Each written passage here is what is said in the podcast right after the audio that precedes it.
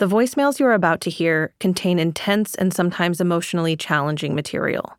Listeners are encouraged to attend to their own well being in the service of engaging bravely and honestly with these stories. Voices have been pitched and identifiers removed in order to protect the speaker. Welcome to the Left Ear Podcast.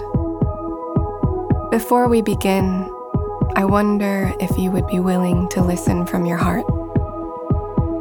Can you take what you know and believe and represent and gently set it aside? Can you be a neutral and safe place for these voices to be heard? When you listen to a poem, you don't listen with logic, you listen with your entire being. You let it find its place in you. Here, I wonder if you can attempt poetic listening. To the listener, thank you for being here. To the speaker, we hear you, we witness you.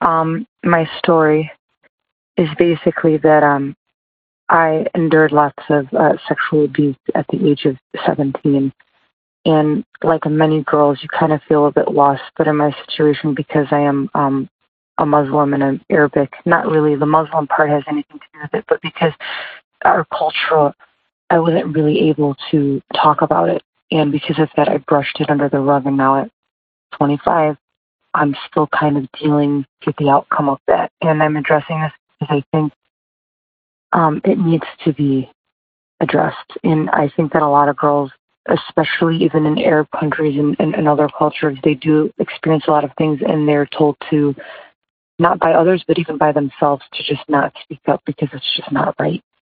Or you don't want to hurt anybody or it's embarrassing. And that's what happened to me. So instead, I had decided to go and get married because that was the right thing to do to gain control of my life. And I got married to Yemen. And now that I'd like to get divorced, my son is stuck there. And all of this is all because I I couldn't speak because I didn't believe that women were equal. And I feel like women do have the right. And I feel like if the story was shared, then millions of other Arab girls that I'm sure have been through this around the country, even other girls from different cultures that were able to speak up, um, know that they're not alone and it happens to other people.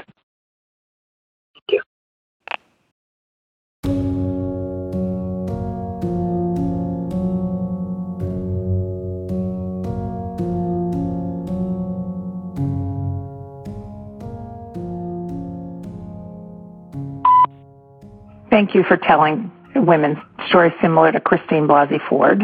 It happened in college. I didn't tell anybody, not my roommates, not my parents, not anybody. Um, I was one of the lucky ones. I got away. I was not raped.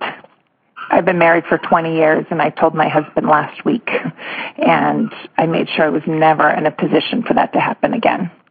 Um, I didn't tell anybody because society told me it was my fault. I had a crush on this boy, and I went to. Um, I certainly didn't ask to be assaulted, but I did go, and so society told me that this was my fault, and so I never spoke up about it because I believed it was my fault. So I am pretty sure that I'm not the only one. Um, I am 50 years old, so this happened quite a long time ago. Um, but this was not my fault. And so thank you for telling everybody's stories.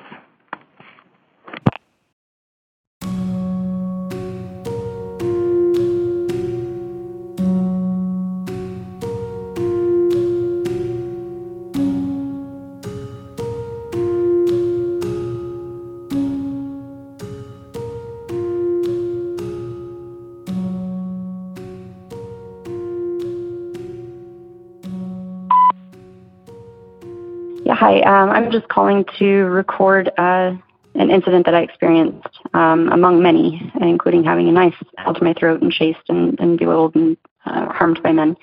Um, but I used to be a dancer um, in nightclubs, and I was getting off early. I had a friend with me. Uh, he left his door unlocked. I realized I was being followed by someone um, who blocked me into the parking lot, and the look on his face was incredibly threatening. I knew what would happen if I didn't get away. Um, I eventually lost him, having to detour multiple routes through the city.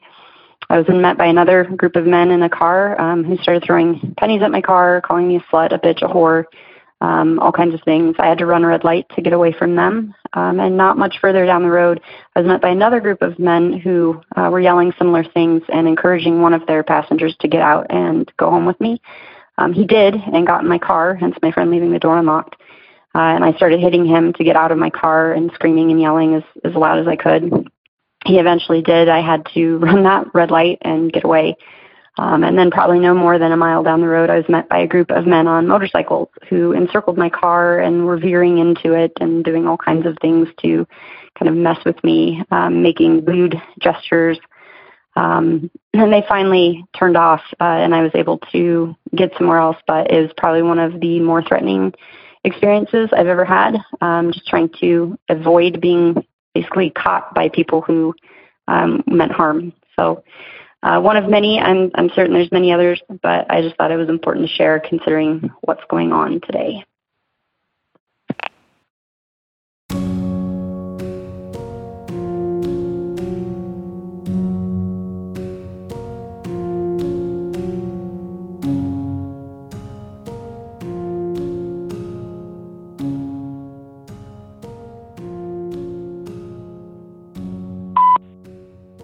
I was 19 years old for hours. I had a gun stuck in my mouth. I didn't think I was going to make it out of that room. I got away. I went the next day to the police department. And it ended up being that the man who raped me worked as an informant for that police department. I never did anything else with it. Why would I? Thank you.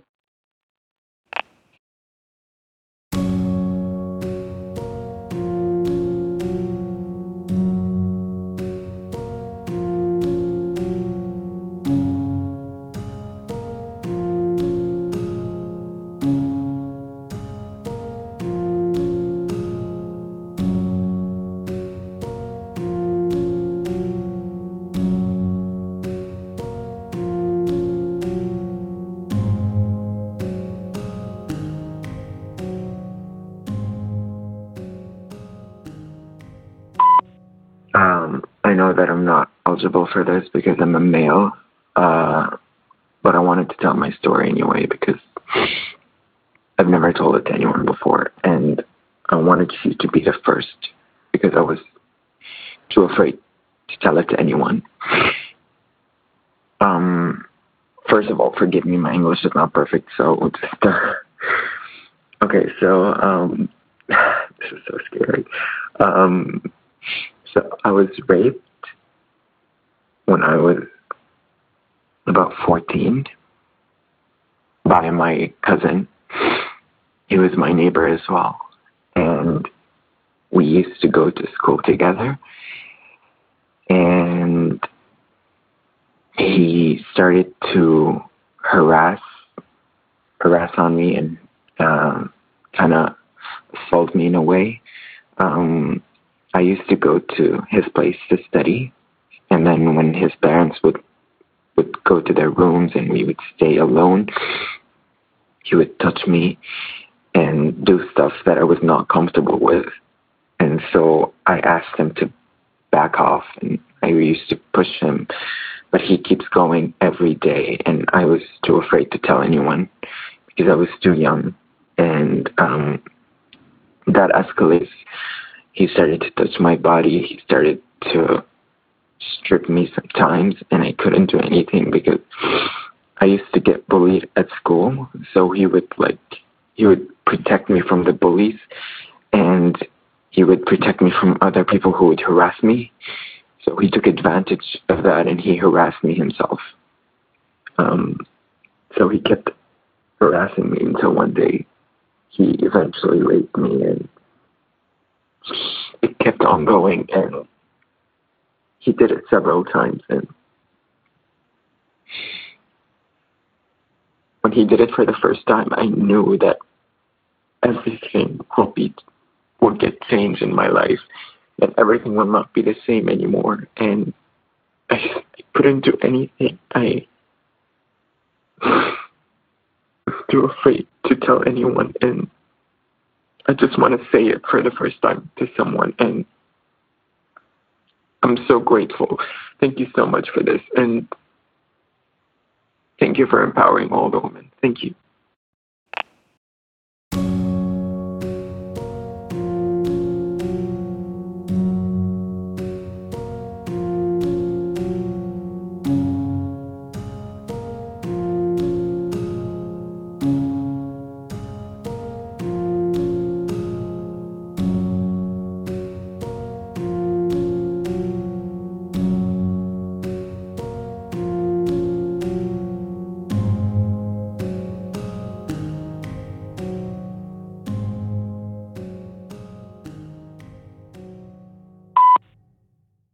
Want to share the fact that all women around the world deserve the absolute best.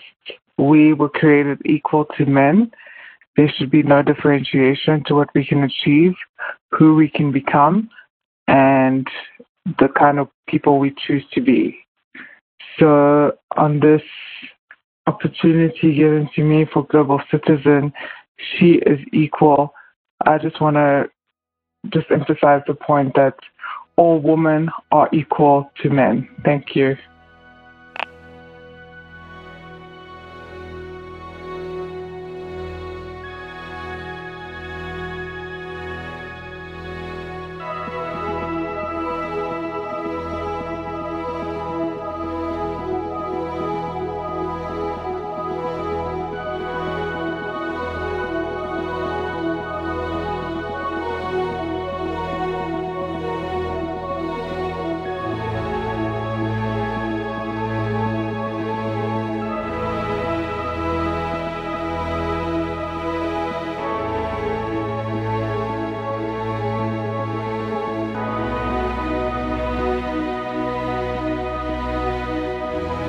Thank you for listening.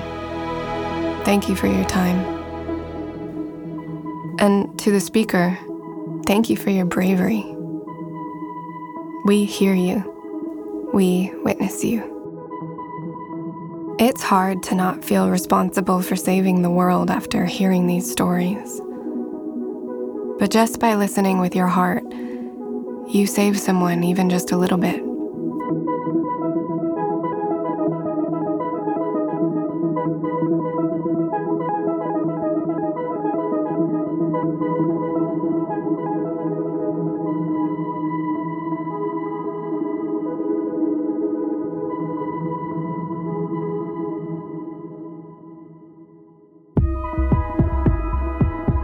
Thank you for listening. We'll be back each Monday with more stories. If you or someone you know has a story similar to these, you can find help at the National Sexual Assault Hotline at 1 800 675 HOPE. That's 1 800 675 4673.